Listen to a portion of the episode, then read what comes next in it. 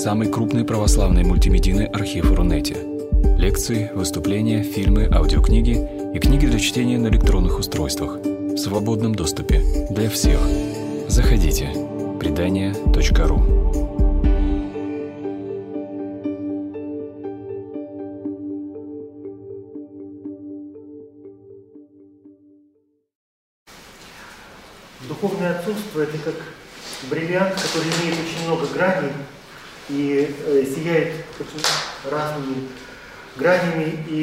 И для того, чтобы начать разговор, я возьму лишь только некоторые аспекты этого служения, этой харизмы.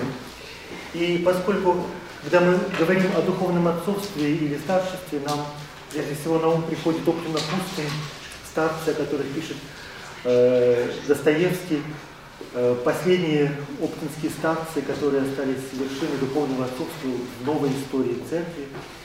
Ну и старцы, которых можно встретить и сегодня в разных монастырях, монастырях и э, скитах, то а, обратимся к, действительно к источникам монашеской письменности, монашеской мудрости, к добротолюбию. Добротолюбие – это такая антология э, лучших произведений монашеской письменности, начиная от Антония Великого и кончая Григорием Паламон.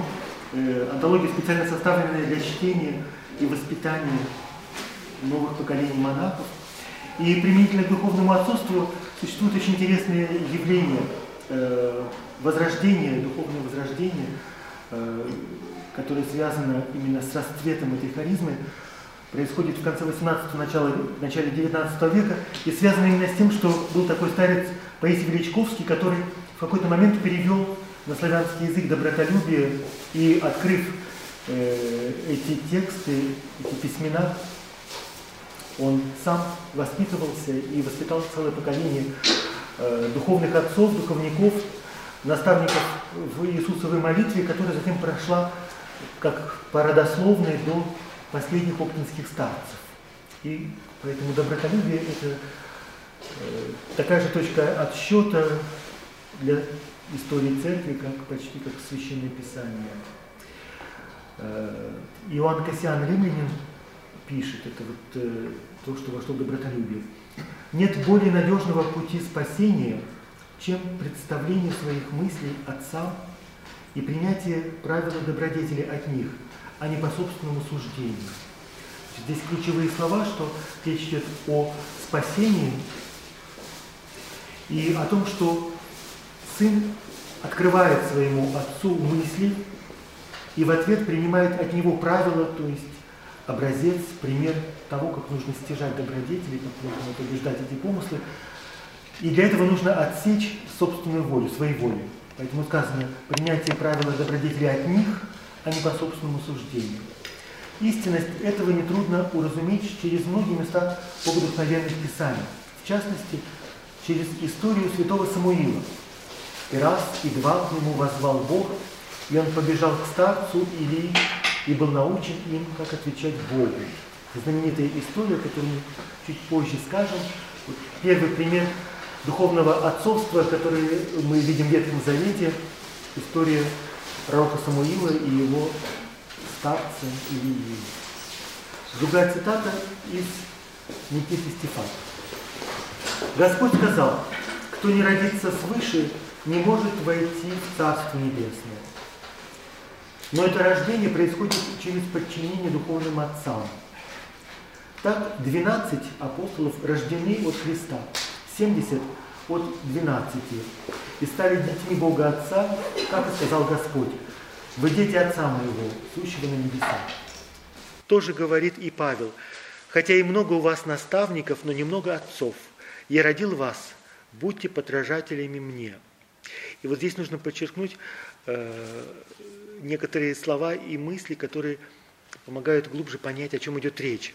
Во-первых, этот замечательный разговор с Никодимом из Евангелия от Иоанна – о том, чтобы э, войти в новую жизнь, родиться во Христе, это действительно новое рождение. Настолько, что Никодим не понимает, о чем идет речь. Э, он думает, что нужно материально, буквально опять вернуться в материнскую трубу и опять родиться, но ведь это же невозможно. Но действительно нужно родиться свыше, то есть это новое рождение, родиться от Бога, родиться от Духа, для того, чтобы войти в царство. Итак, рождение. Вот. И э, другой здесь момент – это некое предание. То есть, как апостол Павел говорит, что «я вас родил, и поэтому будьте подражателями мне». Понятно, как сын подражает своему отцу. И он здесь употребляет сравнение, у вас, будет, быть может, много наставников, инструкторов, людей, которые вас чему-то учат. Но тех, кто вас действительно родил, отцов их немного. И вот я вас родил, и поэтому слушайте меня. Вот. И в смысле традиции здесь замечательно приводится такая родословная почти генеалогия, потому что Христос порождает 12 апостолов, эти 12, э, проповедуя Евангелие и э, осуществляя свое духовное отцовство, порождают 70 апостолов, и все они становятся детьми Бога Отца, как и сказал Господь, вы дети Отца моего, сущего на небесах. Это э, просто я вам привожу такие цитаты для того, чтобы э, укорениться сразу в самой подлинной аутентичной традиции э, православного монашества – как наши отцы вере понимали, что такое духовное отцовство, для того, чтобы потом, ближе к концу, перейти уже к современным реальностям и как это осуществляется сегодня. И э, раз уж тут речь зашла о пророке Самуиле, то замечательный эпизод, который имеет смысл всегда вспоминать и молитвенно переживать, как будто это происходит с тобой или с кем-то, кто имеет к тебе непосредственное отношение – когда пророк Самуил, будучи младенцем, получает впервые призвание от Бога. Э, эта история предшествует еще рождению Самуила, потому что его мама Анна, бесплодная женщина, и однажды она в святилище, в храме э, со слезами молится, шепотом, и лишь только священник, который живет при этом храме, Илий, слышит эту молитву, по крайней мере, он догадывается, о чем идет речь, и он думает сначала, что она пьяна, но потом он благословляет ее, и как исполнение этого благословения рождается сын Самуил, которого Анна оставляет при храме на все дни жизни служить Господу. И поэтому Самуил поселяется рядом с Ильей в святилище. Э, и э, в один прекрасный момент ночью, когда все спят, Самуил слышит голос и он думает, что его зовет старец, он приходит к нему, старец ему говорит, нет, я тебя не звал, иди ложись спать. И когда это повторяется трижды, Илья понимает, что э, Господь обращается к человеку, к, к его сыну, и учит ему, когда он позовет тебя, ты скажи, говори, Господи, ибо слушает раб твой. Э, удивительное свидетельство о том, что молитва – это есть прежде всего слышание. Просто если ты слышишь голос – это уже молитва, то есть общение с Богом, собеседование души с Богом. И поэтому достаточно ответить, вот он я, слушай, это я, я тебя слушаю. И э, другая деталь, что сам Илья не отличался никакими харизматическими способностями, и э, Господь в те годы не говорил через пророков, иссякли пророчества, и поэтому избирается Самуил, призывается Самуил как посредник. И он одновременно и сын своего старца, и в то же время для него становится и пророком, и в каком-то, какой-то мере тоже отцом. И заканчивается эта история призвания Самуила о том, что Самуил возрос, и Господь был с ним, и не осталось ни одного из слов, не исполнившихся. То есть Самуил действительно пророк от Бога. Другие эпизоды духовного отцовства в Ветхом Завете, это, конечно, история пророка Илии, пророка Елисеи.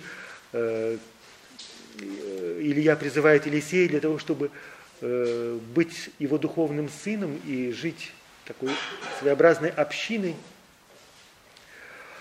А, потому что самый лучший способ обучить ученика – это позволить ему разделить с тобой повседневную жизнь. И поэтому э, от того, что ученики, так же как апостолы вокруг Христа, живут с Ним одной жизнью изо дня в день, они научаются.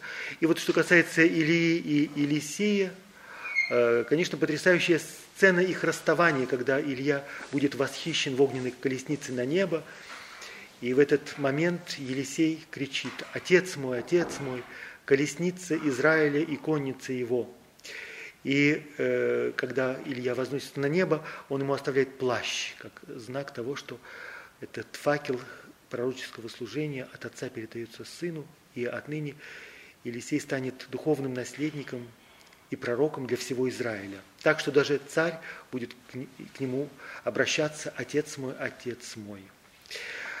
Эм, и, конечно, совершенно новый облик принимает духовное отцовство в Новом Завете, так же, как и вообще отцовство. Это связано, конечно, с образом Бога и откровением Бога, потому что в Ветхом Завете еще сохраняется такой образ авторитета и власти, когда отец – это прежде всего господин. И поэтому очень часто слово «сын», «отрок» и «раб», «служитель» – это все однокоренные слова. И поэтому это вот одна модель отношений, которая на самом деле и сегодня еще существует э, в традиционных семьях.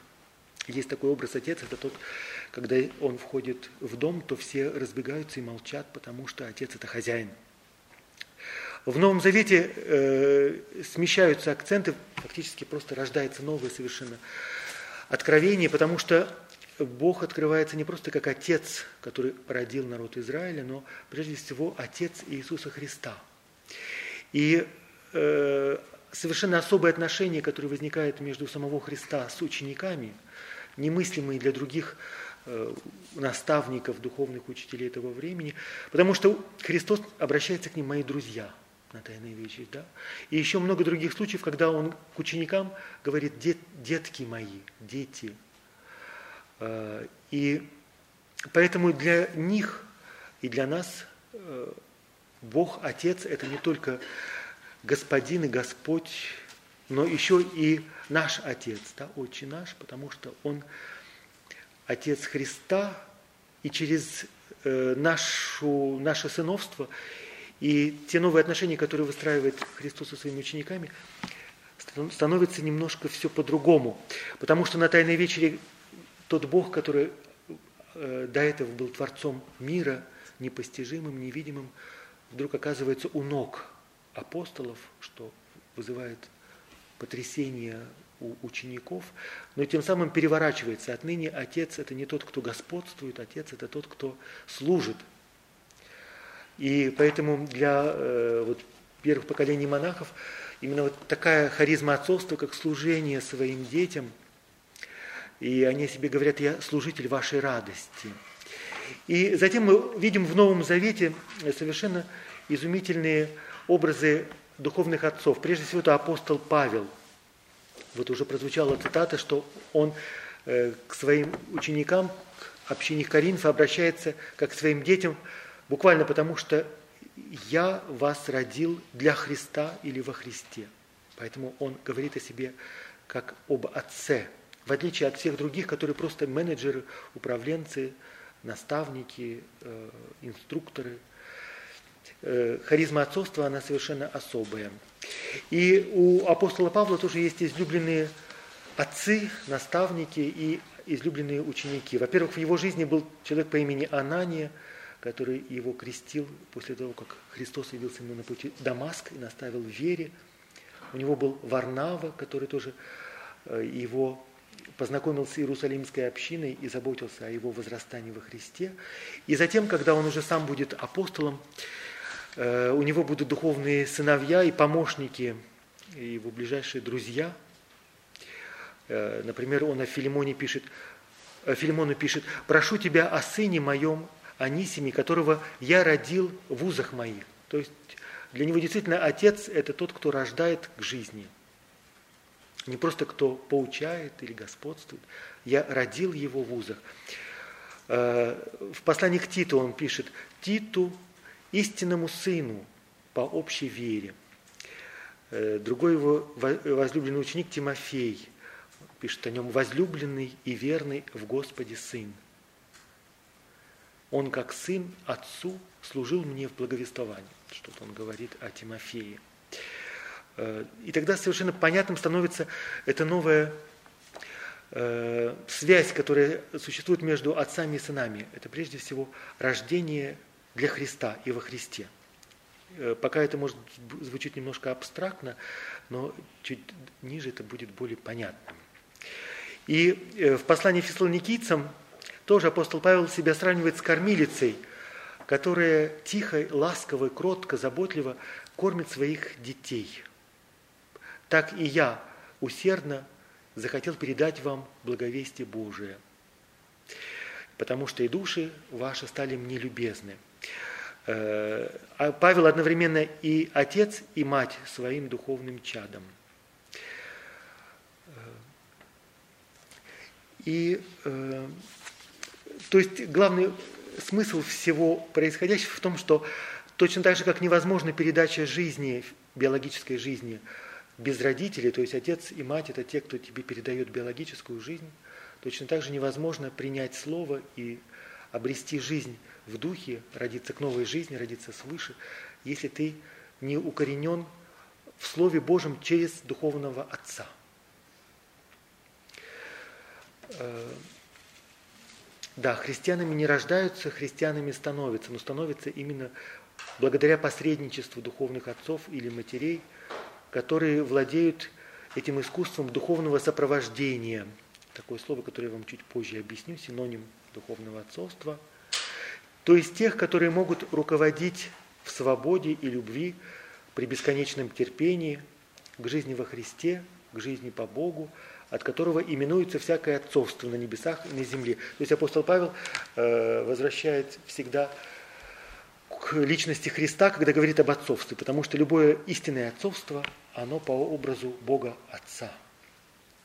Так же, как и любое сыновство, оно по образу Сына Божия Иисуса Христа. И вот в этой последней цитате, э, опять же, важные моменты. Искусство духовного сопровождения. Искусство духовного сопровождения.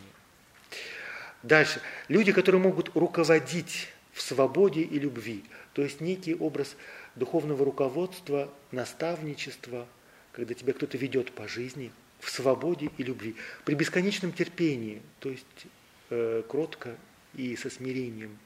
И ведут куда? К жизни во Христе, к жизни в Боге. Э, и э, особенно это было важно для первых поколений монахов, особенно те, которые уходили в пустыню. Отец э, всех монашествующих Антоний Великий, как мы знаем из его жития, остался очень рано без родителей и э, получил зов от Бога, слушая Евангелие в церкви, все раздать нищим и уйти за ним, уйти в пустыню. И он находит неизвестных нам по имени аскетов, которые становятся его первыми наставниками вот э, в монашеском уединенном пустыножительстве. Эм, и среди э, монахов уже существует такой замечательный образ. Они применительно ко Христу употребляют имя Авва, Отец. И э, многие из вас знают замечательное изображение э, энкаустика, которую нашли в Египте, и она хранится сейчас в Лувре. Это старец Минна вместе со Христом. То есть это очень э, красивое изображение игумена, наставника монахов по имени Минна. Вот. И рядом с ним Христос, который его обнимает, потому что настоящим отцом э, любых монахов является Христос. Вот. А лучший способ быть духовным отцом для своих детей – это быть другом Христа. И это на э, этой иконе с помощью красок и очень красивых образов изображено совершенно убедительно и потрясающе просто. Итак, э, Христос, Он Авва и Отец. Видевший меня, видел Отца. Э, никто не знает Сына, кроме Отца, и никто не знает Сына, и никто не знает Отца, кроме Сына. Э, этот образ отношений отец-сын вот совершенно удивительным образом явлен в жизни и в учении самого Христа. И поэтому Христос, Он не просто для них наставник мысли, но прежде всего учитель жизни. Э, иллюстрация к тому, что очень важно просто быть рядом. И этому ты научишься гораздо больше. Э, существует предание истории из жизни Антония Великого – Три брата имели привычку собираться каждый год вокруг преподобного Антония. Двое из них всякий раз вопрошали его о своих мыслях и о спасении души. То есть э, совершали то, что о чем мы будем много сегодня говорить, исповедание помыслов. А третий всегда молчал и ничего не спрашивал. Много лет происходило вот так, и Антоний однажды говорит ему, ты приходишь сюда уже много лет и ни разу меня ни о чем не спросил. На что тот ему ответил, отче, мне достаточно просто тебя видеть. Вот. Э, то, что действительно просто быть рядом, внимательно слушать, э, вот такое присутствие уютное, задушевное и настоящее присутствие, быть рядом, оно лучшая школа жизни. И о том, что э, это создает какой-то новый образ духовного отца и наставника, то, что, в частности, на меня очень сильно повлияло. Э, в Египте, э, в монастыре Святого Макария в пустыне э, живет знаменитый старец Мата Эль-Мискин, один из величайших авторитетов в духовном отцовстве. И мне это передалось как бы через поколение. Человеку, который мне это открыл, сообщает Матайль Маскин, ты должен думать, что ты Иоанн Креститель. Э, видите ли, в Евангелии от Марка тоже есть э, странный намек на то, что Иоанн Креститель был в какой-то момент жизни духовным отцом Христа. Хотя они были э, по преданию двоюродными братьями и примерно одного возраста, но тем не менее Иоанн Креститель был наставником, поэтому происходит крещение от него и какое-то время Иисус будет его учеником. И поэтому быть как Иоанн Креститель, быть учителем, который указывает на Христа. В действительности не учитель заслоняет собой ученика, а наоборот. Иисус идет впереди, а молодой монах следует за ним. Он должен научиться ходить вслед Христа, не терять его из вида, внимать ему учению. Значит, сам по себе образ, что духовный отец на самом деле э, и пастырь, это не тот, кто идет впереди, вожак, это тот, кто идет последним. Э, и он просто следит за тем, чтобы его э, ученики или его паства шла за Христом, потому что впереди идет только Христос. И лишь только в тот момент, когда он видит, что овечки сбиваются с пути, как и многие пастухи на Ближнем Востоке, то они вмешиваются. И вот этот замечательный образ, э, что э, духовный отец не должен собой заслонять Христа, а наоборот быть где-то в тени и сзади. И поэтому Иоанн Креститель и скажет о себе, мне, мне должен, э, ему должно расти, а мне умоляться. Да? То есть на самом деле должен расти Христос, и э, дети должны возрастать во Христе, а отцы, ученики, а наставники, они должны уметь отойти в тень и радоваться, как радуется друг жениха. И э, э, видите, вот возникает такая как бы размытая или запутанная иерархия. В конце концов, отцы, дети, все немножко перемешивается, потому что Иоанн Креститель наставник, но одновременно он уходит в тень. Э, Иисус для апостолов тоже отец, но одновременно он им служит. Э, он к ним обращается детки, но одновременно они его друзья. И это говорит о том, что э, новозаветное духовничество, оно предполагает, что отцы, они всегда являются еще и братьями и сестрами для своих учеников, потому что учатся друг у друга и благодаря друг другу. В частности, в чтении Священного Писания и в том, что в истории церкви, в традиции церкви называется развлечением духов. Да, вот пример того, когда отец спрашивает совету своего сына. Э, в жизни святого Антония тоже был такой момент. Он получает приглашение от императора Константина – чтобы прийти во дворец в Константинополь. И Антоний спрашивает у своего ученика по имени Павел, хорошо ли будет, если я туда пойду? И тот ему отвечает, если ты пойдешь туда, тебя будут звать Антоний. Ну, имеется в виду для императора, это просто Антоний. И если ты туда не пойдешь, тебя будут звать Авва Антоний. Как бы вопрос э, отпадает действительно. Все это суета, никуда ходить не нужно. И э, что касается вот этого очень важного понятия развлечения духов, это вообще ключевое понятие, и оно каждый раз открывается как нечто новое. Греческое слово, э, латинское слово «дискрецо», ди, диакрисис по-гречески, вот именно развлечение, потому что кризис это вот некий суд, суждение, а диакрисис вот такое рассуждение, развлечение, когда мы можем понять, что к чему различаем духи, э, что нам внушается свыше, а что нам внушает плоть и суета житейская. И э, этот дар совершенно необходим э, тем, кто получает эту харизму духовного отцовства. То есть это первое, что отличает любого духовного наставника. Он э, способен различить в рассказе ученика, когда он, он ему открывает, что с ним происходит, о чем он думает, о чем мечтает, чего боится, умеет различить, что от Бога, что от нечистых сил и где будет выход. Поэтому вот этот дар развлечения совершенно необходим. Настолько, что э, его называют матерью всех добродетелей, а святой Иоанн Лественничник посвящает ему самую длинную главу в своей лестнице райской.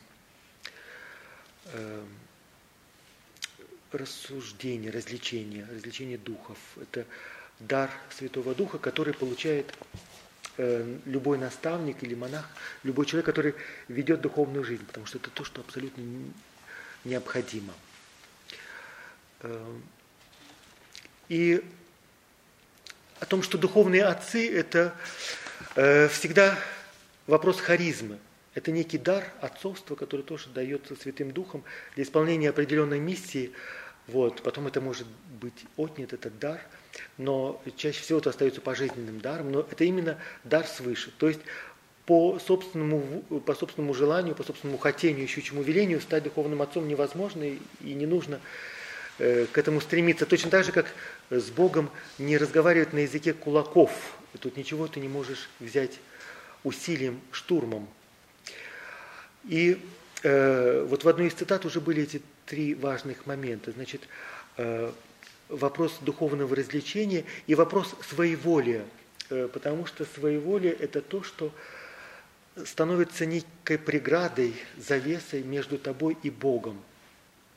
Э, очень легко это понять с маленькими детьми. Если ребенок что-то хочет, то ты хоть кол на голове тиши.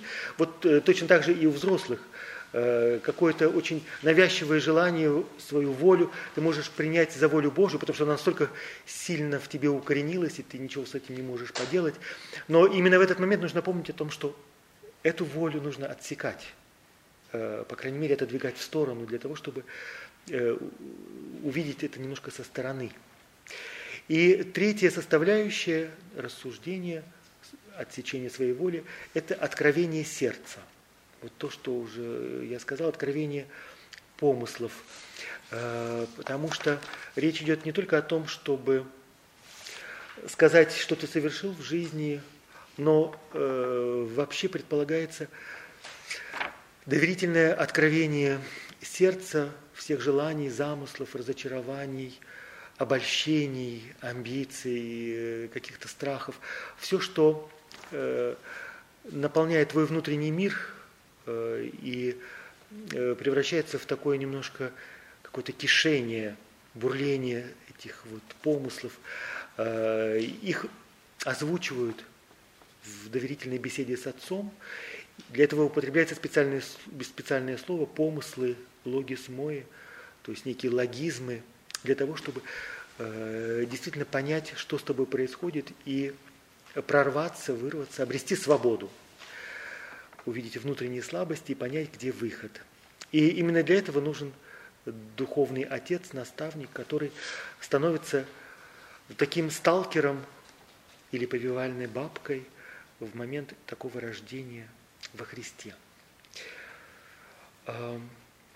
И э, э, теперь, собственно, я, может быть, буду повторяться э, и скажу некоторые вещи опять но немножко в другом ракурсе, применительно к нашей какой-то современной жизни. Потому что все-таки христианство э, и общество, в котором мы живем сегодня, оно отличается от того общества, которое было 2000 лет назад.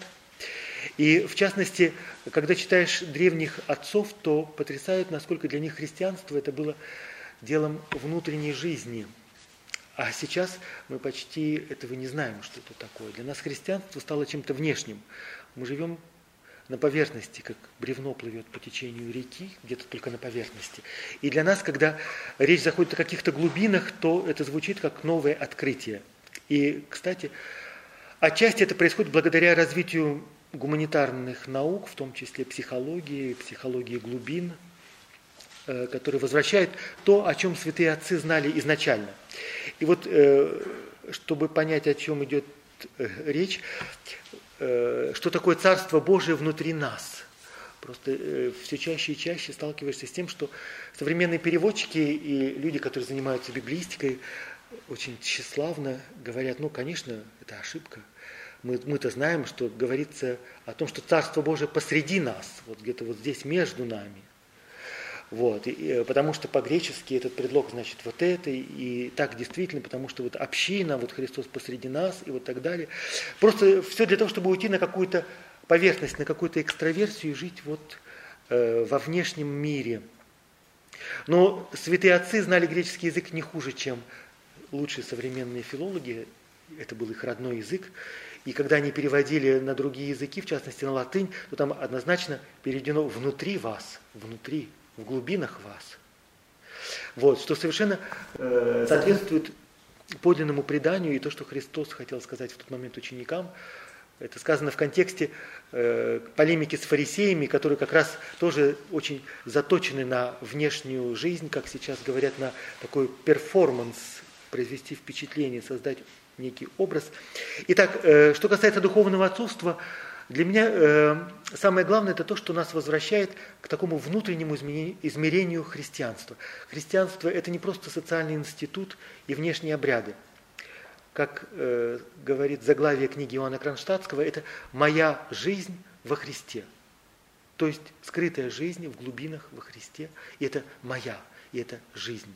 Христианство – это как жизнь.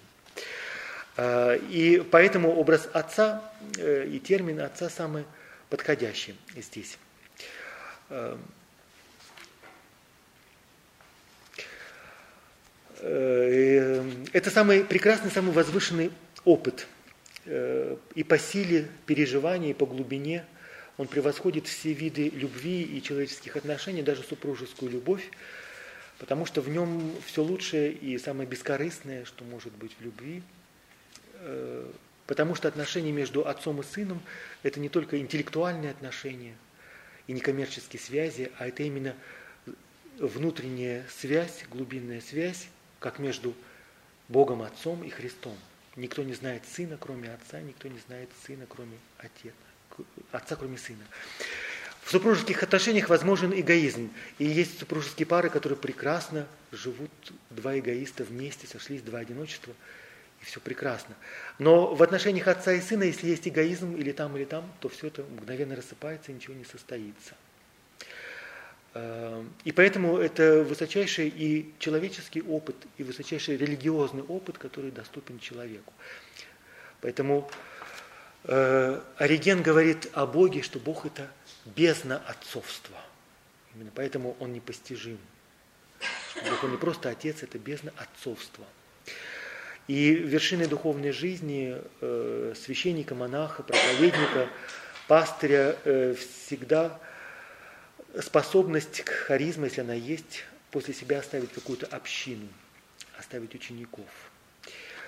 Э, поэтому Бог нас учит быть отцами точно так же, как Он сам есть отец. Он не бесплодный, Он отец. И э, другой пример просто для размышления на досуге – меня всегда потрясает образ Авраама, потому что он отец всех верующих.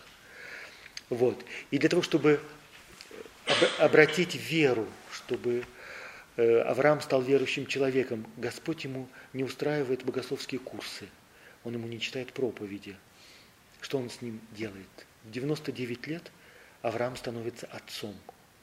И это лучший способ для того, чтобы познать если ты хочешь знать, кто есть Бог, Бог себя открывает, ты будешь отцом. Ты познаешь радость, что значит, когда рядом с тобой существо, которое всецело тебе доверяет и зависит от тебя, и отдает в какую-то безграничную власть свое сердце, и злоупотребить этой властью нельзя. Эм, так, это вот то, что касается того, что это самый возвышенный прекрасный опыт.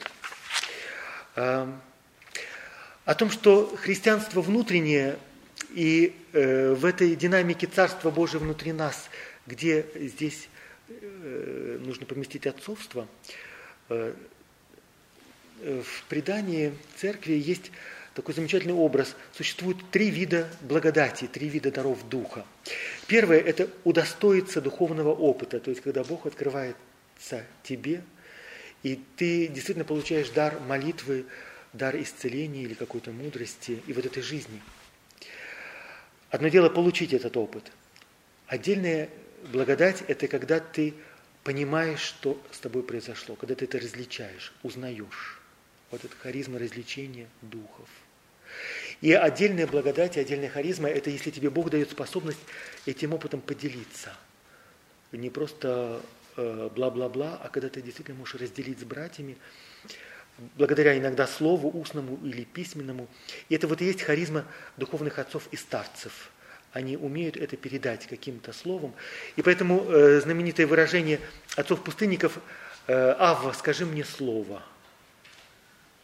Э, и в этом смысле, конечно, слова сотников в Евангелии «скажи только слово, исцелится душа моя», она точно повторяется в монашеской традиции «скажи только слово, скажи как слово», и это будет духовная пища, это будет мудрость, это будет э, некое откровение. Итак, зачем нужны духовные отцы? Значит, один раз, э, первое, что я сказал, это просто для того, чтобы родиться, нужны земные родители, точно так же, чтобы родиться к духовной жизни. Даже Антонию Великому нужны были наставники, о которых мы ничего не знаем. И, еще потому, что христианство – это именно жизнь, моя жизнь во Христе, это именно жизнь. И как любая жизнь, это то, что э, произрастает из какого-то семени или ростка, и ей нужно прорасти, ей нужно возрастать, расцветать. Эта жизнь может задыхаться, она даже может угаснуть, как говорит апостол Павел. И церковь для того, чтобы эта жизнь в нас возрастала, нам дает чтение Священного Писания, когда мы можем слышать Слово Божие. Она нам предлагает творить дела милосердия, потому что это тоже опыт познания Бога. Она нам дает таинство, но э, особую благодать, которую она дает, это благодать э, духовных отцов. Она нам дает людей, которые позаботятся о нашем росте и способствуют возрастанию личности и духа внутри нас. То есть вот зачем нужны духовные отцы. Это просто одно из... Если христианство это действительно жизнь во Христе, то тогда все становится э, на свои места. Понятно, что э, очень многие люди, как только переступают порог церкви, они слышат, что вот я там ездила к старцам, старцы сказали, вот, и тебе нужно обязательно найти старца, и вот, и они с этим приходят, э, будьте моим духовным отцом. Просто потому, что кто-то сказал. Все это здорово, но пусть сначала ты поймешь, что жизнь, которую ты получил в крещении, это действительно семена, которые должны прорасти, потому что если ничего не посеяно, то тут за уши ничего не притянешь.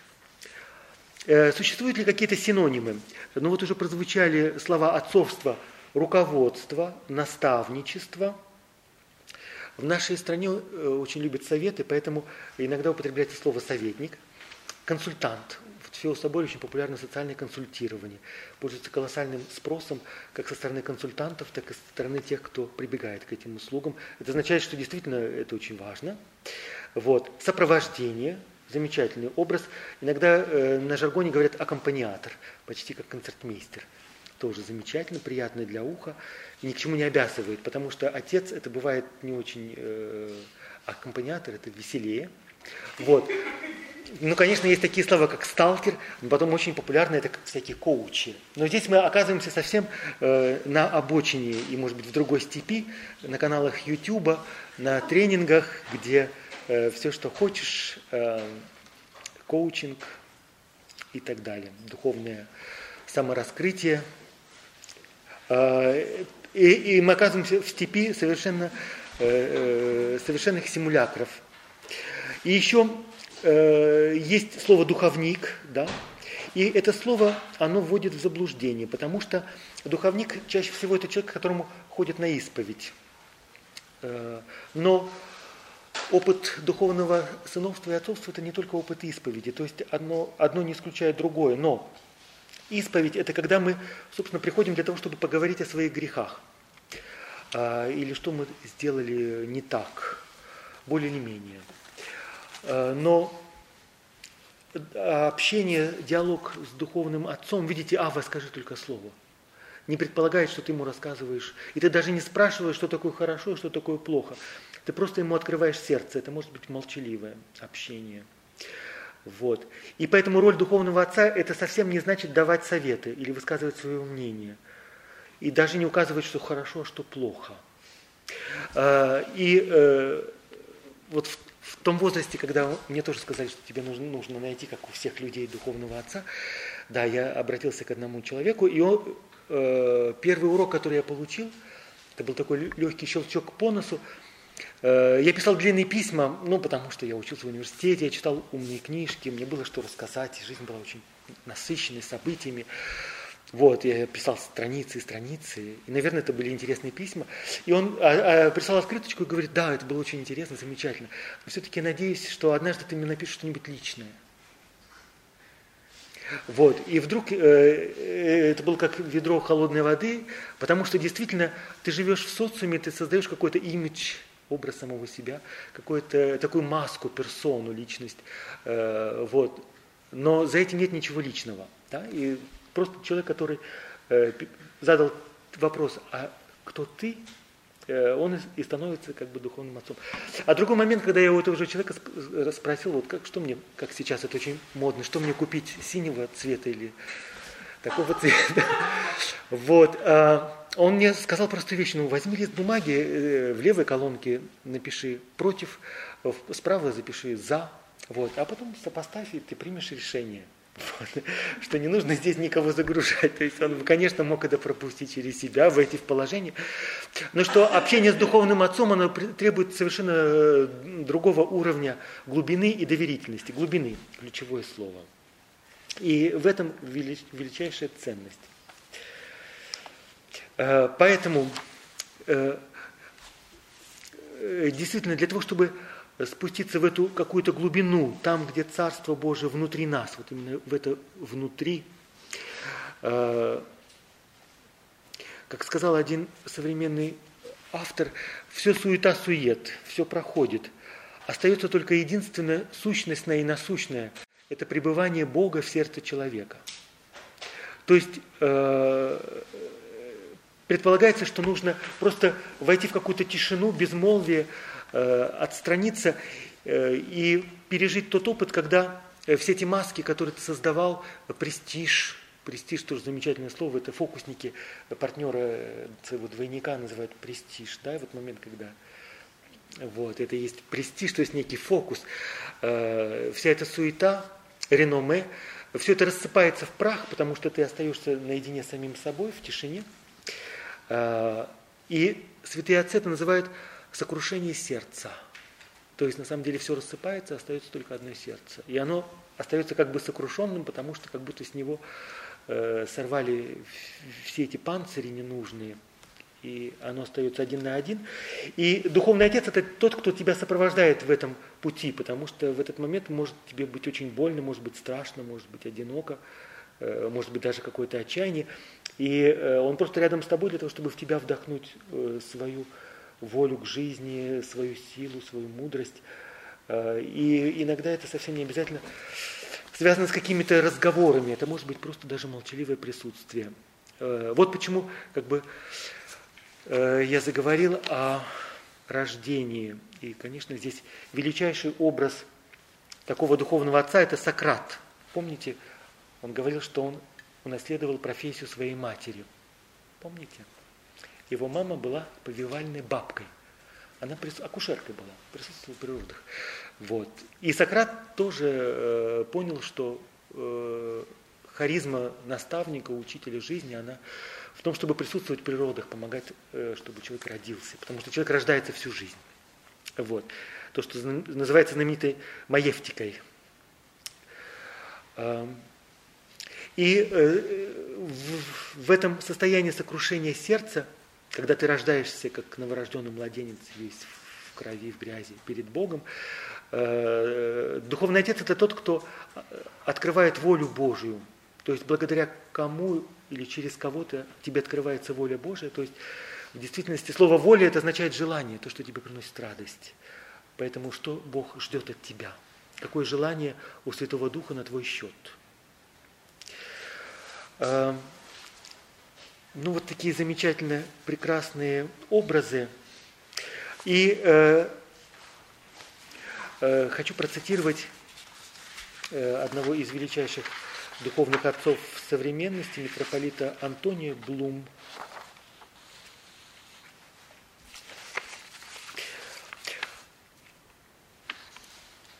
Э, о нем одна моя знакомая, э, которую он по-настоящему исцелил, э, говорила, это действительно сосуд благодати. Она говорит так, есть люди, они как сосуд благодати, как фиал благодати, приют для растерянных сердец. Она на самом деле просто озвучила то, что с ней произошло благодаря общению с владыкой Антонием. И вот цитата из владыки Антония. Священник, как друг жениха – но опять как Иоанн Креститель, да? То есть э, на самом деле там, где подлинный опыт и аутентичная харизма, то э, перекликаются откровения. Э, Матаэль Маскин сказал, Иоанн Креститель, Владыка Антоний говорит, друг жениха, друг Христов. Он кающегося приводит к жениху. Он тот, который так, так глубоко связан любовью с кающимся. Опять же, слово «любовь» в данном случае не просто какие-то аффективные страсти, а именно какая-то глубина и взаимопроникновение. Так глубоко связан любовью с кающимся, что готов с ним разделить его трагедию и привести его к спасению. И когда я говорю разделить его трагедию, то говорю о чем-то очень-очень серьезном. Мне вспоминается один подвижник, который вы однажды спросили, каким образом каждый человек, который к тебе приходит и рассказывает о своем житие-бытие, даже без чувства покаяния, сожаления, то есть просто с улицы человек приходит, вдруг бывает охвачен ужасом перед тем, насколько он грешен, начинает каяться, исповедоваться, плакать и меняется, перерождается. И подвижник дал замечательный ответ. Он сказал, когда человек приходит ко мне со своим грехом, я этот грех воспринимаю как свой. Мы с этим человеком едины. Вот это вот и есть глубоко связано любовью. Те грехи, которые он совершил действием, я непременно совершал мыслью или желанием или поползновением. Поэтому я переживаю его исповедь как свою собственную. Для, э, там, где настоящая исповедь для настоящего духовника, это тоже возможность самому очиститься. Я схожу ступенька за ступенькой в глубины его мрака, и когда я дошел до самой глубины, я его душу связываю со своей душой, каюсь всеми силами своей души в грехах, которые он исповедует, и которые я признаю за свои, и тогда он охвачен моим покаянием, и не может не каяться, и выходит освобожденным.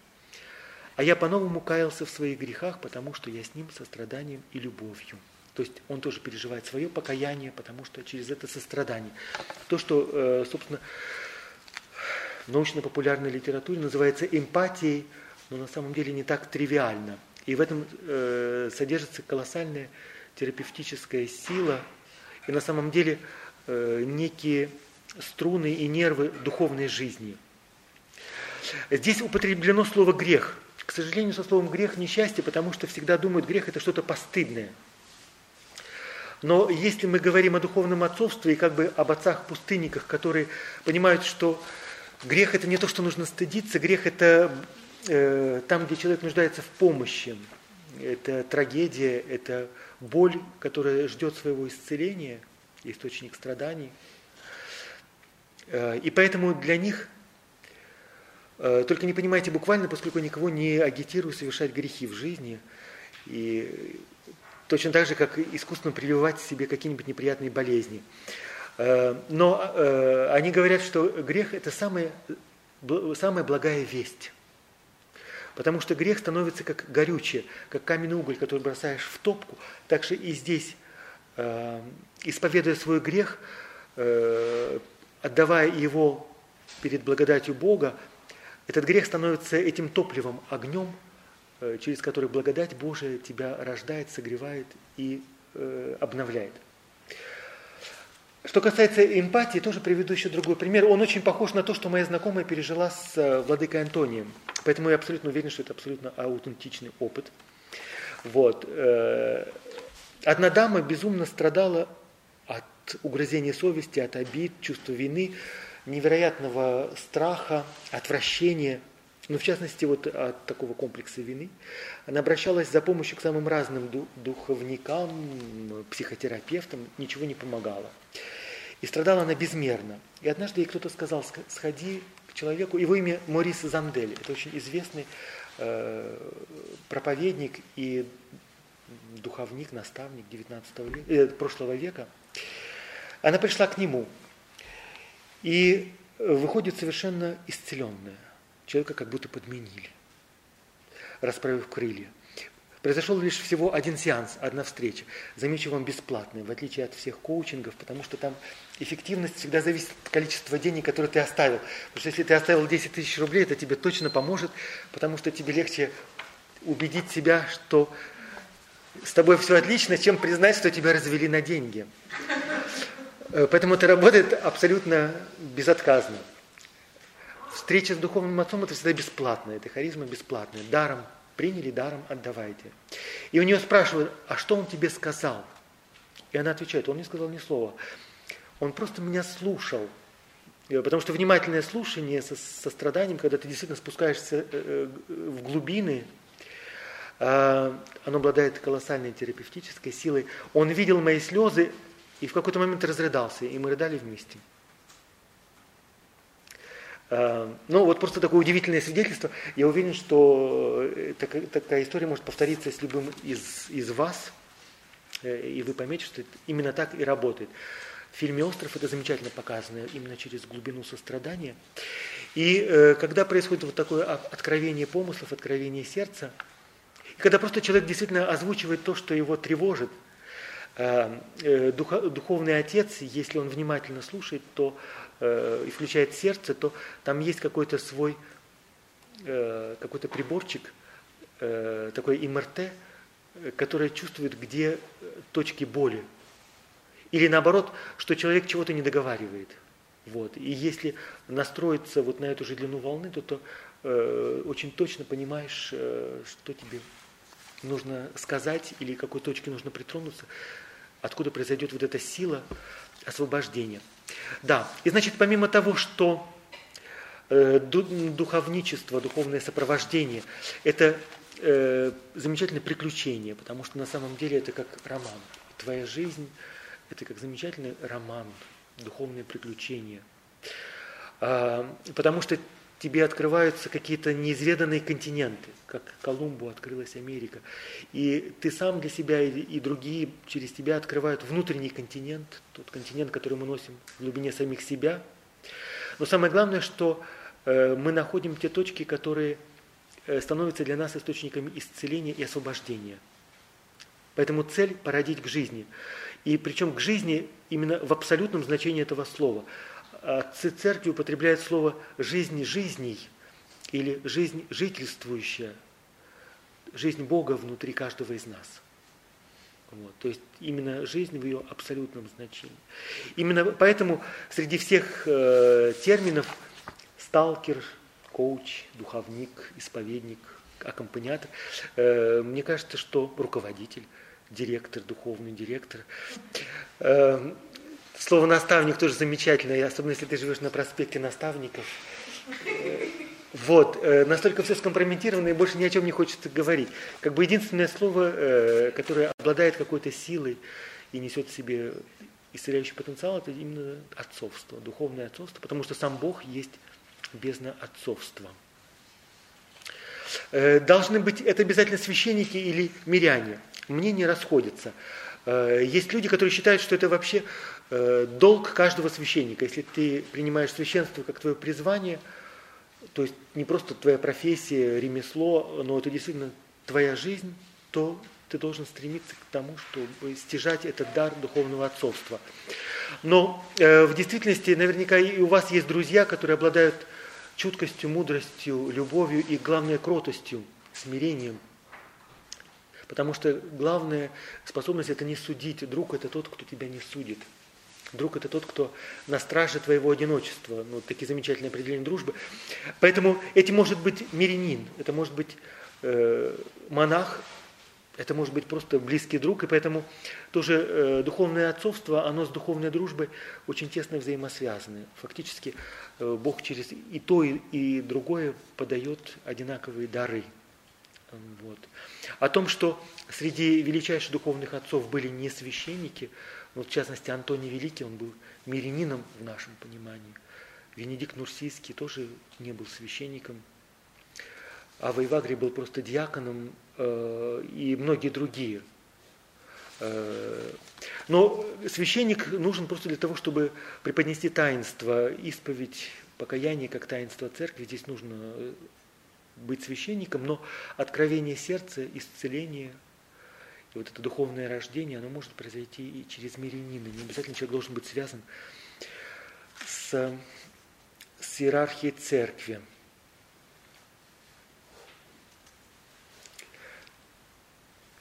Да, как это работает, я вам уже примерно объяснил. Надеюсь, у вас появилась какая-то картинка, потому что самое главное это самопознание. Вот этот замечательный э, девиз фраза на фронтоне Дельфийского храма «Познай себя», которая будет истолковываться на протяжении столетий очень по-разному. Э, это цель самопознания, когда твое сокрушенное сердце, когда все маски рассыпаются в прах, остаешься только ты. Эм, и для этого нужно слушание, нужен резонанс сердца. И что абсолютно нужно э, дар развлечения – и что абсолютно исключено, это любое суждение или осуждение. Для этого нужно быть абсолютно смиренным человеком. И смирение в этом смысле это колоссальная сила, потому что она тебя защищает от соблазна высказать какое-то суждение. Эм. Похоже ли это на психологическую практику и на психологический аккомпанемент? Поскольку здесь есть специалисты, я думаю, что они что-то узнают. Действительно похоже. И э, как это перекликается с психотерапией?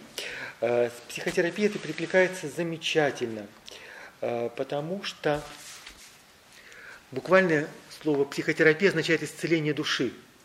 И это очень древняя традиция в античности, философия это было искусством исцеления души. Поэтому духовное отцовство это то, что действительно исцеляет душу. Как они относятся к психологии, здесь в разные эпохи относились по-разному – от демонизации психологии до, наоборот, когда священники становятся коучами и на этом зарабатывают деньги и уже не различают ни то, ни другое. Э, очень широкий спектр отношений. Лично для меня, ну, как бы по моему скромному мнению, я ни, на что не претендую, я очень ценю тех священников, которые с уважением относятся к достижениям психологии и понимают, что психология дает некоторые инструменты, язык э, для того, чтобы решить некоторые психологические проблемы, и это совершенно необходимо на духовном пути. Э, я знаю э, и настоятелей монастырей, которые заботятся о своих монахах, и когда видят, что им нужна помощь психотерапевта, они действительно приглашают психотерапевта или отправляют, сходи на, за помощью. Потому что если человек оказывается в плену каких-то психологических структур или э, каких-то травм, э, какой-то боли и страданий, где нужна помощь специалиста, э, то я тоже иногда людям говорю, сначала сходите к врачу, пусть он вам поможет, а потом я вам помогу, но сначала нужно расчистить поле.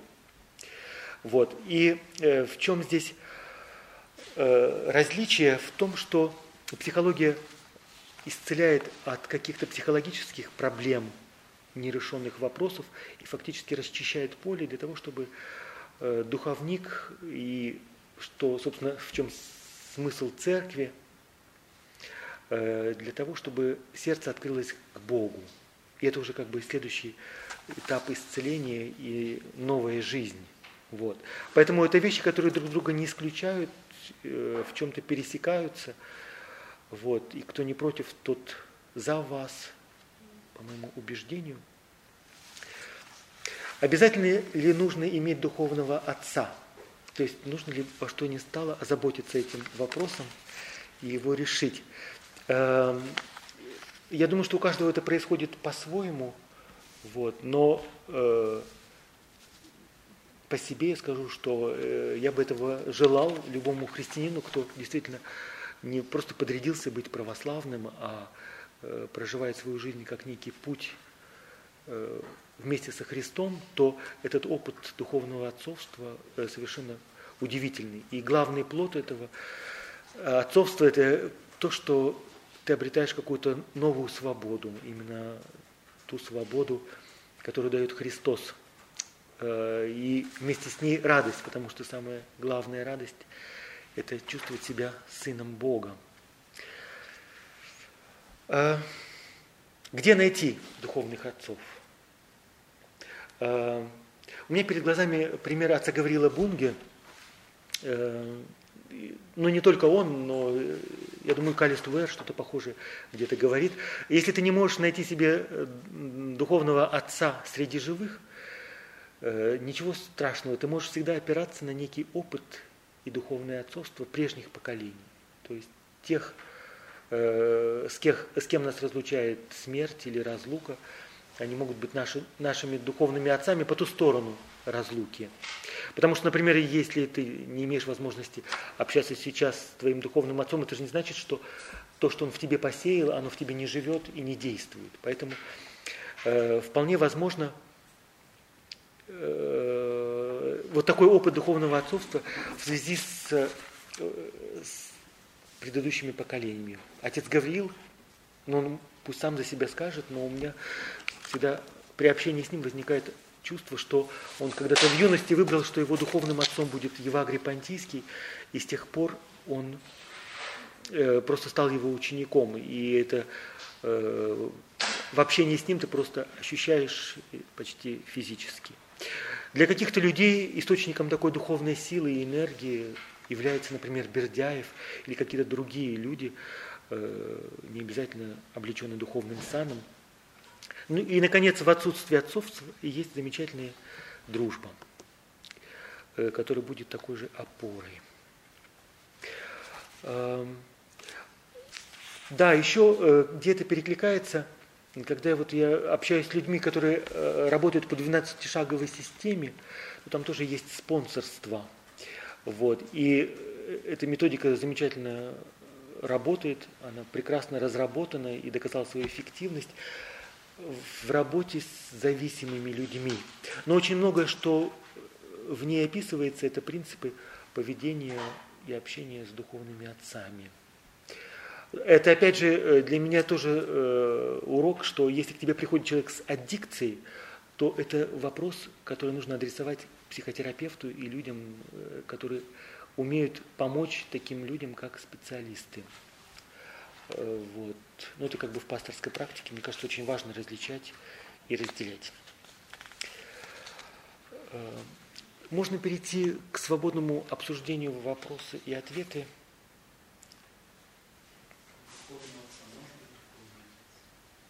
Безусловно, э, безусловно, но вот видите, даже в процитированной истории Антония Великого, он спрашивает совет у своих детей, то есть, э, вот, но э, я думаю, что любому э, духовнику нужен тоже духовный отец. Вот, это всегда такая цепочка. Э, человек, который в одиночестве совершает это служение или эту харизму, он всегда в опасности. Ну, в смысле, это явно не получается, но не будет разрывать вот, э, духовного отца, который в середине находится между своим духовным отцом и своим... Э, нет, нет, э, здесь Важно понять, что это отношение не как кровное родство, где там опасность инцеста ведет к каким-нибудь генетическим там, повреждениям, вот, либо к какой-то нечистоте. Вот.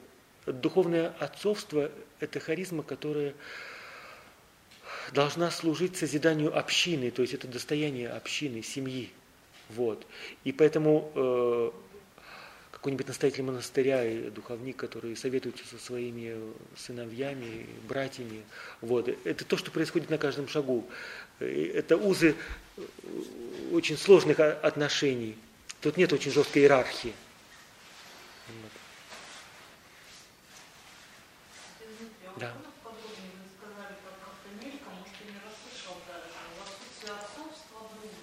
Да, духовная дружба. Дружба, это как в Священном Писании сказано, что, да, э, но я говорю слово духовное для того, чтобы сказать, что это не аффективная дружба, потому что очень часто мы ищем каких-то аффективных отношений и в них застреваем. Вот. А э, духовная, э, сказать, что она максимально свободная от всякого собственничества, ревности, где люди не становятся игрушками страстей, а наоборот то, что дает какую-то внутреннюю свободу. Поэтому это слово духовное, на самом деле, а, э, это дружба силы Святого Духа, то есть сила, которая связывает людей. А, это не просто человеческие привязанности, а нечто большее. Для того, чтобы не путать ее с тем, что... Э, потому что дружба ведь тоже очень хрупкая, э, уязвимая такая сфера жизни. Очень легко вчерашний друг может стать врагом, причем ужасным врагом. Вот. Да. На самом деле это тоже общение э, зрелой личности. Потому что, вот я говорю, новая жизнь, новое рождение. Апостол Павел э, употребляет выражение для того, чтобы вам родиться в меру возраста Христа. То есть вы больше не, не подростки, которые легко становятся рабами каких-то страстей. Вот. Вы становитесь зрелой, раскрывшейся личностью. Ну, условно говоря, личностью по Маслоу, такой вот раскрывшейся. Вот. Но это, если хотите, на самом деле это гораздо круче, что апостол Павел предлагает. Вот. Но для начала пусть Маслоу будет. Да, поэтому духовная дружба – это вот именно э, отношение э, доверия, любви, союза э, людей уже зрелых, состоявшихся, где меньше будет риска, что перерастет во что-то болезненное, токсичное. Это слово года – токсичный. А, да. вопрос, как различить это самое токсичное и нормальное? Какие тут могут быть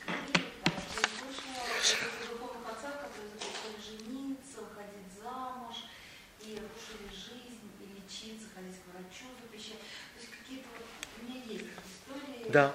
Ну, видите, да, нет, вот я понимаю, что... Поэтому я сказал, это как бриллиант, у которого очень много граней. То, что я вам озвучил, это мое видение, это как бы моя, моя грань. Вот. И э, каждый из вас э, найдет какое-то свое отражение, то, что соответствует вашим потребностям. Просто я хочу сказать, что не, вс, не все из нас э, личности по Маслову, вот. А потом просто, извините, есть токсикоманы. Вот. И поэтому на всякого токсикомана э, найдется вот другой такой же псевдостарец, который будет его кормить э, той отравой, какой человек и хочет. Видите, э, они для нас звучат, конечно, абстракции. Для древних это понятно. Если э, Э, этот человек ведет не к себе, он не гуру. Это не просто такая черная дыра, которая держит при себе, и ты проваливаешься там, теряешь свою свободу. Но он тебя ведет ко Христу. Вот, э, вот он критерий, это самый лучший надежный критерий. Что ты на самом деле служитель другой радости. Но и всегда есть какие-то внешние очень ясные знаки. Вот. Плоды Святого Духа. Если ты испытываешь радость рядом с этим человеком, потом эта радость не токсична, она потом не оборачивается э, зависимостью, пустотой. Вот. Э, если это мир, причем это не просто эйфория, а именно глубинный какой-то мир, вот. это знаки того, что ты на правильном пути. Вот то, что называется дары Святого Духа. Может быть, зависимость от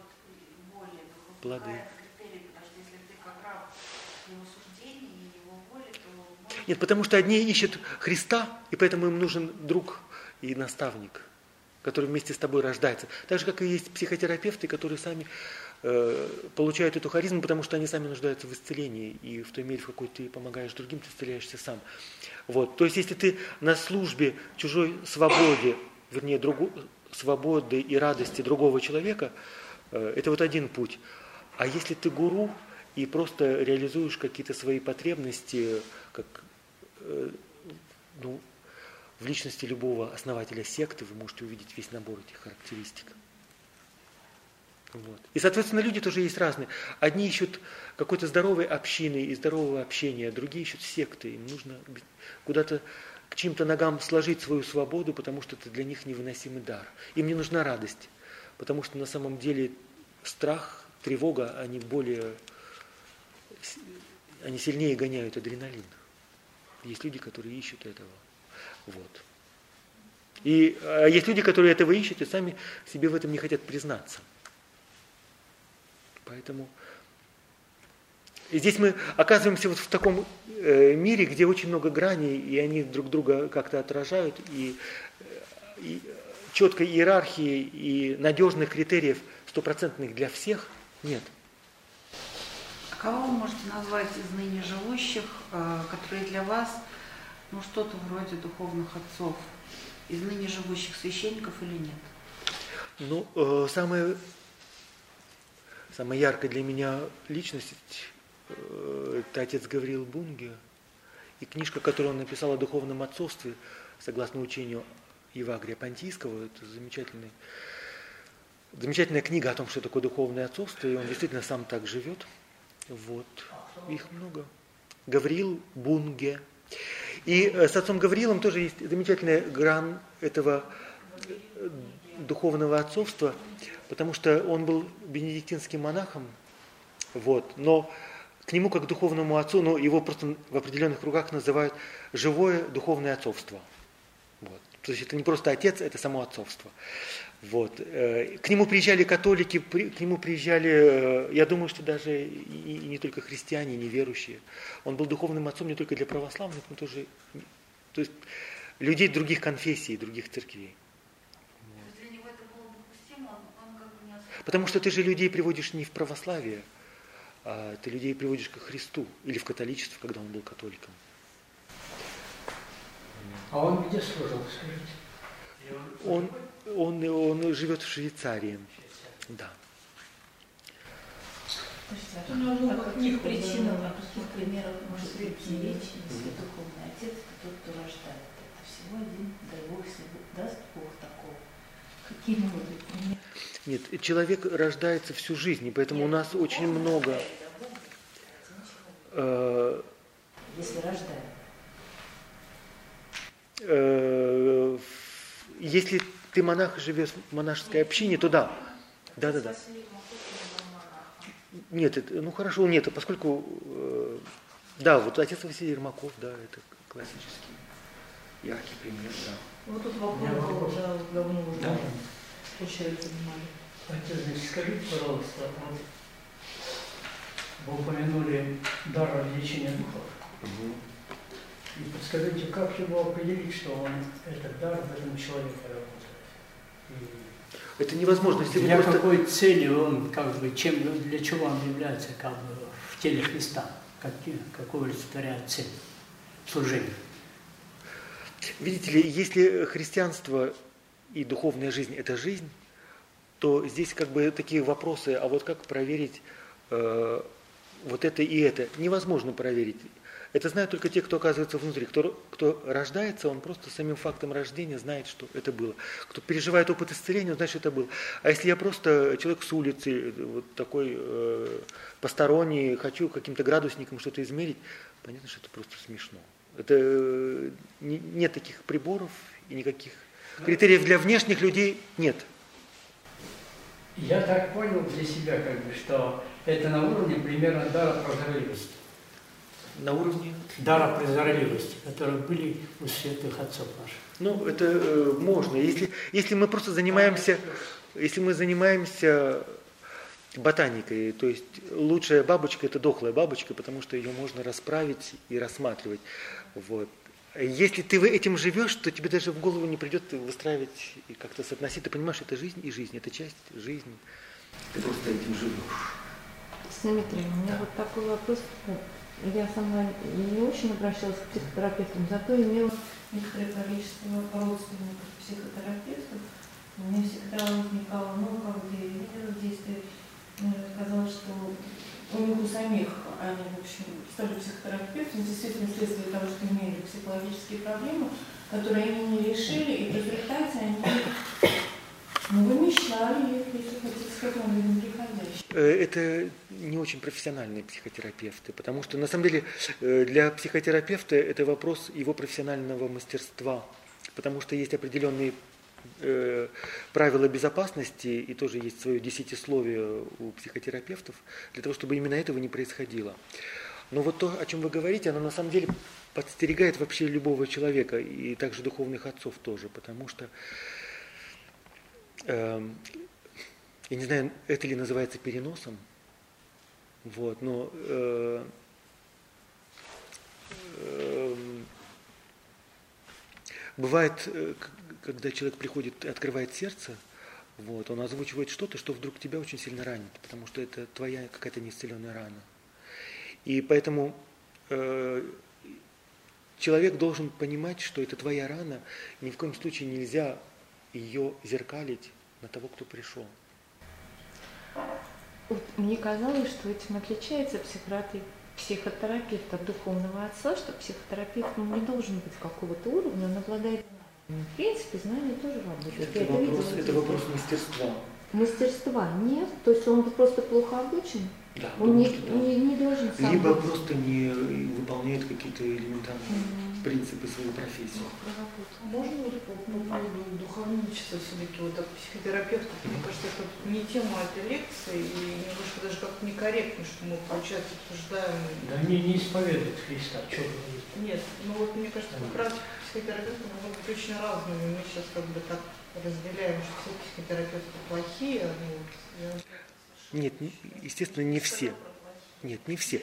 Вот опасности те же самые, поскольку там, где речь идет о каких-то, о жизни человеческой души, вот, потому что э, действительно психотерапия, она относится, она, как бы она занимается миром, нашим внутренним миром тоже. Она не, не, не уходит в те глубины, куда проникает духовная жизнь, вот, но там тоже мы нуждаемся в исцелении и помощи. Поэтому очень много соприкосновений и опасностей те же самые подстерегают.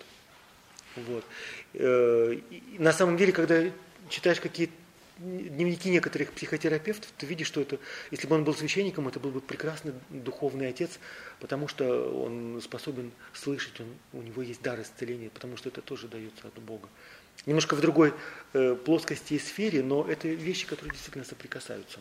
А можно вопрос? Угу сказали, что э, зоны, зоны, да, ну, кто чем занимается, что, допустим, если э, к священнику, к духовному отцу, да, приходит человек с аддикцией, то этим должны заниматься психологи.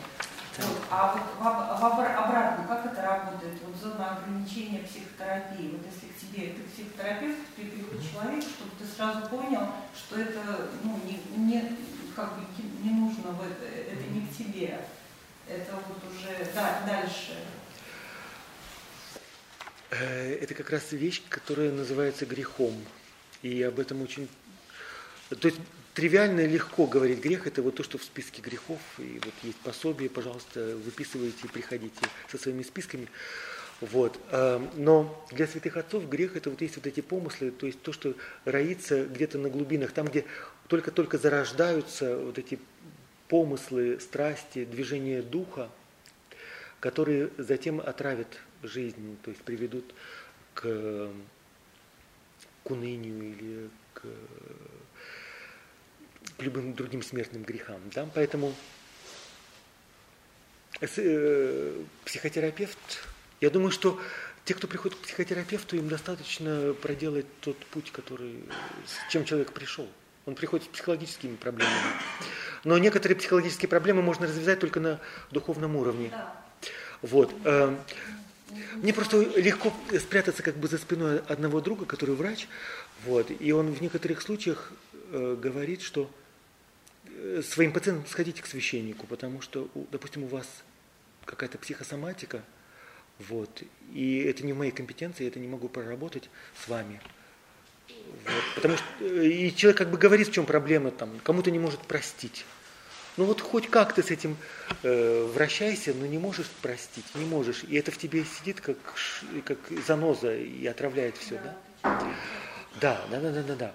Вот. И, и, э, вот здесь э, может быть помощь священника. По крайней мере, прощение это то, что, мне кажется, э, существует только где-то в мире благодати, потому что в мире природы этого не существует. Вот просто так вот естественным образом кому-то простить, в нас это не заложено. Просто для того, чтобы выжить, ты знаешь, что это опасно, и ты навсегда ставишь крест. Вот. А для того, чтобы... Ну, прощение это очень... Это самая сложная тема. Каждый раз, когда я слушаю проповеди на прощенное воскресенье, даже хороших проповедников, мне всегда плакать хочется, потому что насколько это беспомощно и не, не раскрывает то, что ради чего все это. Вот. Прощение это просто особая тема. Да. Да. Да, и я просто еще раз хочу повторить, что э, великие духовные отцы, они всегда были сыновьями и остаются сыновьями. Это то, что обязательно должно быть. Сыновьями. Можете еще сказать, не понял, вот э, гуру в восточном понимании э, не может, ну вот не духовный отец. Почему? Почему гуру это вот негативная часть э? Э, Слово гуру даже просто по своей этимологии означает человек, который имеет колоссальным весом, вот, такой весомостью, авторитетом. Поэтому это однозначно тот, кто тебя подавляет, кому нужно подчиниться до конца. Вот. И там может быть просто вообще другой мир, потому что э, представить себе отца, который на служение своим детям, или Бога, который омывает ноги своим ученикам, это только в христианстве существует. Вот. Поэтому э, я совершенно спокойно могу сказать, что этого нигде нет. Есть, могут быть наставники внутренней жизни, духовной жизни, какого-то просветления ума, ментального просветления. Вот. Я думаю, что Далай-Лама один из величайших мудрецов и наставников вот в этой сфере.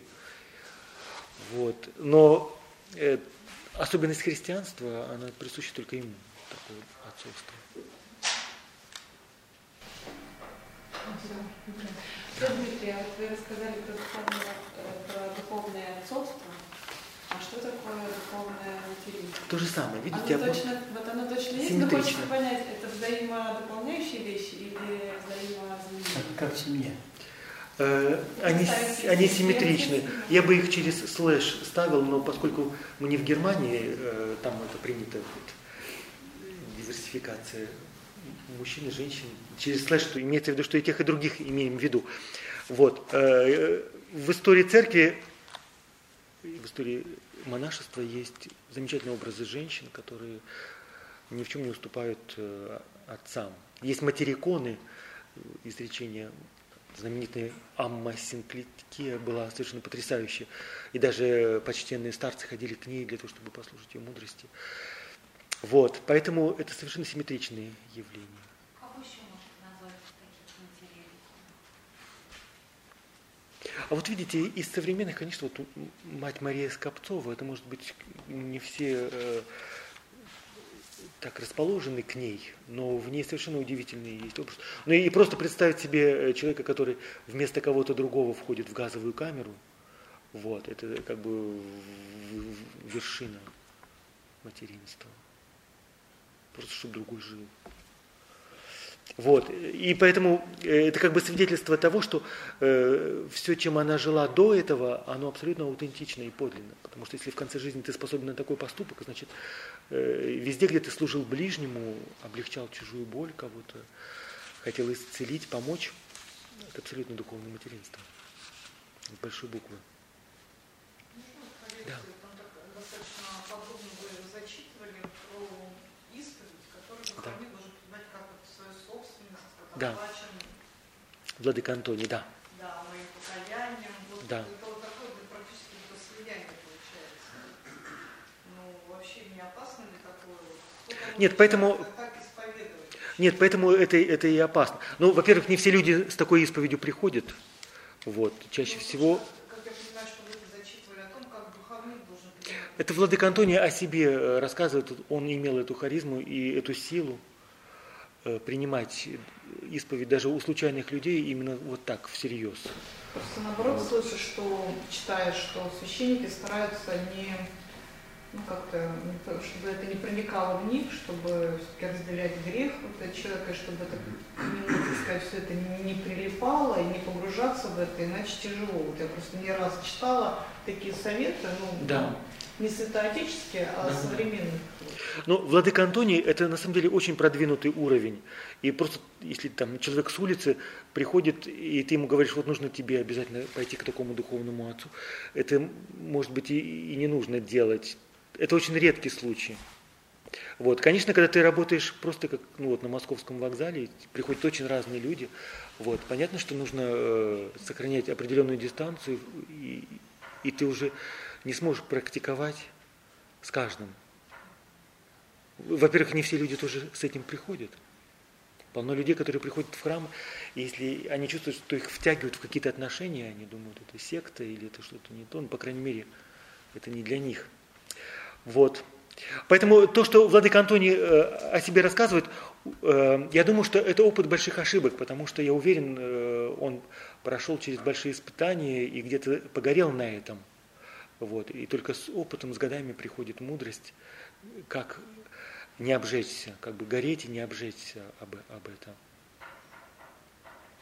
То, что все э, великие духовные отцы проходят через горнило таких испытаний и совершают ошибки, иногда очень болезненные ошибки.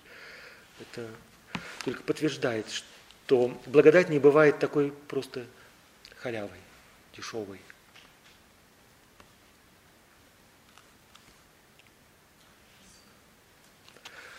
Вот. Еще, может быть, есть вопросы? Нет?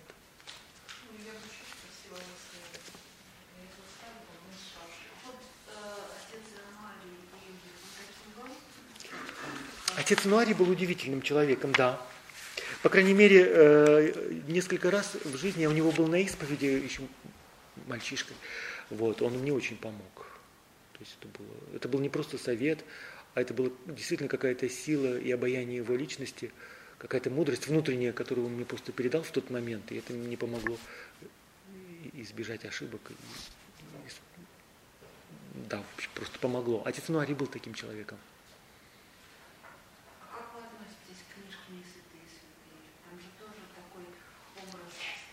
Это бестселлер. Я думаю, что он будет издан и будет читаться еще и читаться. Да. Интересно тоже по теме, чтобы закончить уже как-то Вот э, нужен ли ребенку духовник какой-то духовный отец, кроме родителей? И сразу же второй вопрос задам. Э, можно ли менять скажем так, духовника, духовного отца, вот, допустим, если на каком-то определенном этапе пути у тебя был духовный отец, да, как ты его понимал, у вас было какое-то согласие, но потом просто вот, э, люди чувствуют, что у них поменялись э, взгляды. Я сторонник вообще как, какой-то стабильности отношений. Я сторонник стабильности. Я не, не за то, чтобы менять духовных отцов как перчатки. Вот. Точно так же, как не, не менять общины или приходы, куда ходишь. ходишь. Вот. Нужна какая-то стабильность, постоянство. Вот. Поэтому я не считаю, что э, это удачный ход. Другое дело, что любой человек может тебе дать какой-то совет и поделиться своей мудростью и быть твоим крестным вот, в каком-то смысле. Вот. Про детей, ну это всегда очень индивидуально. Э, Самое главное и сложное во всем этом э, это понять твое внутреннее глубинное желание. Поэтому дети, они просто еще дети. Им просто достаточно друзей, родителей, которые о них заботятся. В них еще не, не сформировались э, те глубины, которые требуют общения с духовным отцом. Для них просто любой добрый священник будет прекрасным наставником. Спасибо вообще общение со священниками тоже бывает интересно, потому что как вот ты считаешь, что ты священник, то Но это должно быть не так, как в миру. Я, например, почему-то вот вспомнила случай, когда я пришла не в наш храм, а в Парк Победы. То есть будний день, там было очень много народу. И был настоятель храма, праздник на какой-то был. И вот он обходит своих, он всех знает, и, значит, с любовью чуть ли не целует. Потом он обращается ко мне, видит незнакомый. Да. Положил меня. И Я стою в некотором изумлении, понятно, что он будет. Ну, то есть, как бы вот меняло вообще, вот он не свою лекцию, не Ну да, свои, чужие, да. Почему? Почему, да? Не должно же быть свои, через что пришла на службу, значит, я в данной на этой службе я тоже служу. Да.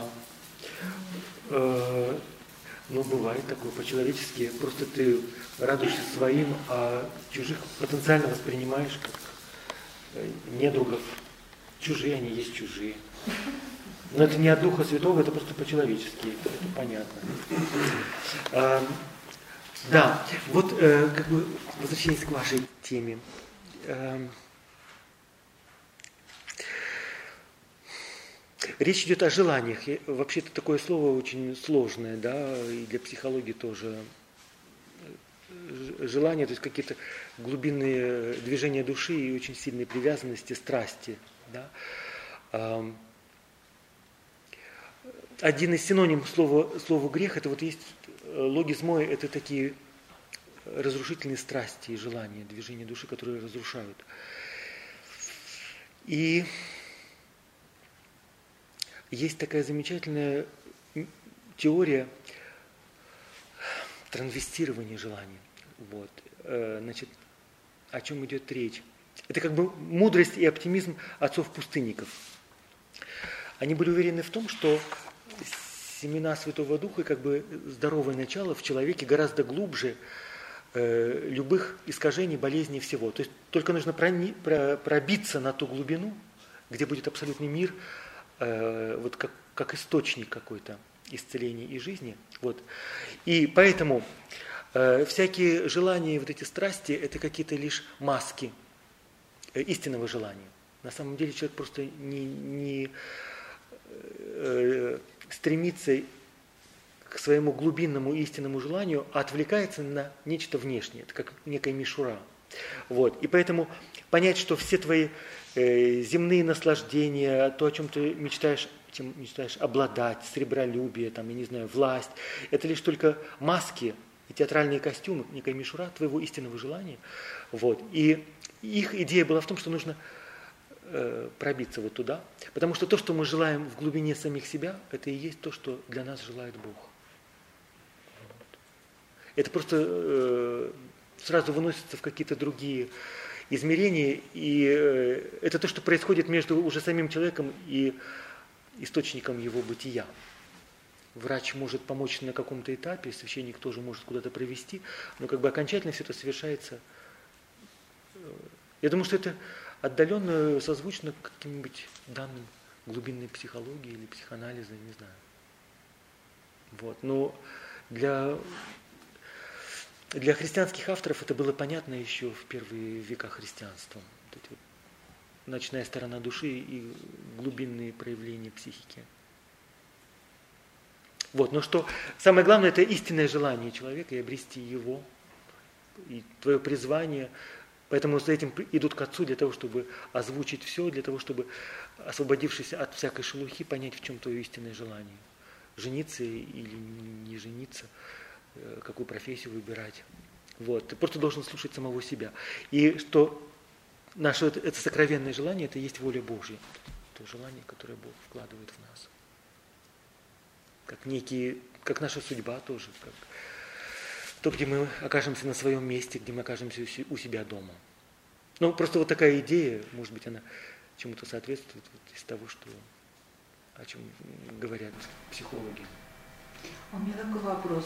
Вопросы, которые несут духовному отцу, ну, чтобы не мелочиться в этом смысле, насколько это должны быть глобальные вещи, чтобы не замучить бедного духовного отца, у которого, может быть, Но мне кажется, что нужно э, приходить с тем, что действительно для тебя важно.